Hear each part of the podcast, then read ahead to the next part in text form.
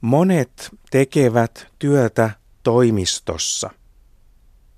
Toimistotyöntekijät kirjoittavat, laskevat ja täyttävät lomakkeita.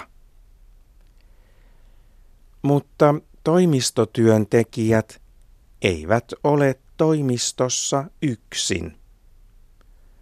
Myös siivoojat tekevät työtä toimistoissa. Mitä toimistotyöntekijät ajattelevat siivoojista? Noin kolme tuhatta eurooppalaista toimistotyöntekijää vastasi tähän kysymykseen. Toimistotyöntekijät vastasivat, että siivoojat tekevät tärkeää työtä. Toimistotyöntekijät sanoivat myös, että he haluavat keskustella siivoojien kanssa. Toimistotyöntekijät kertoivat, että työ on hauskaa, jos toimistotyöntekijät ja siivoojat juttelevat toistensa kanssa.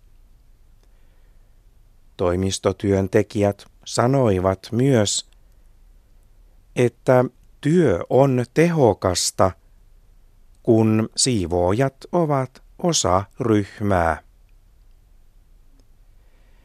On hyvä asia myös siivoojalle, että hän voi jutella muiden kanssa.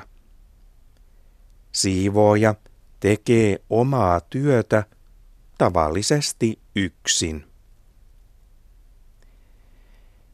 Miksi siivoojat ja toimistotyöntekijät sitten keskustelevat vain vähän?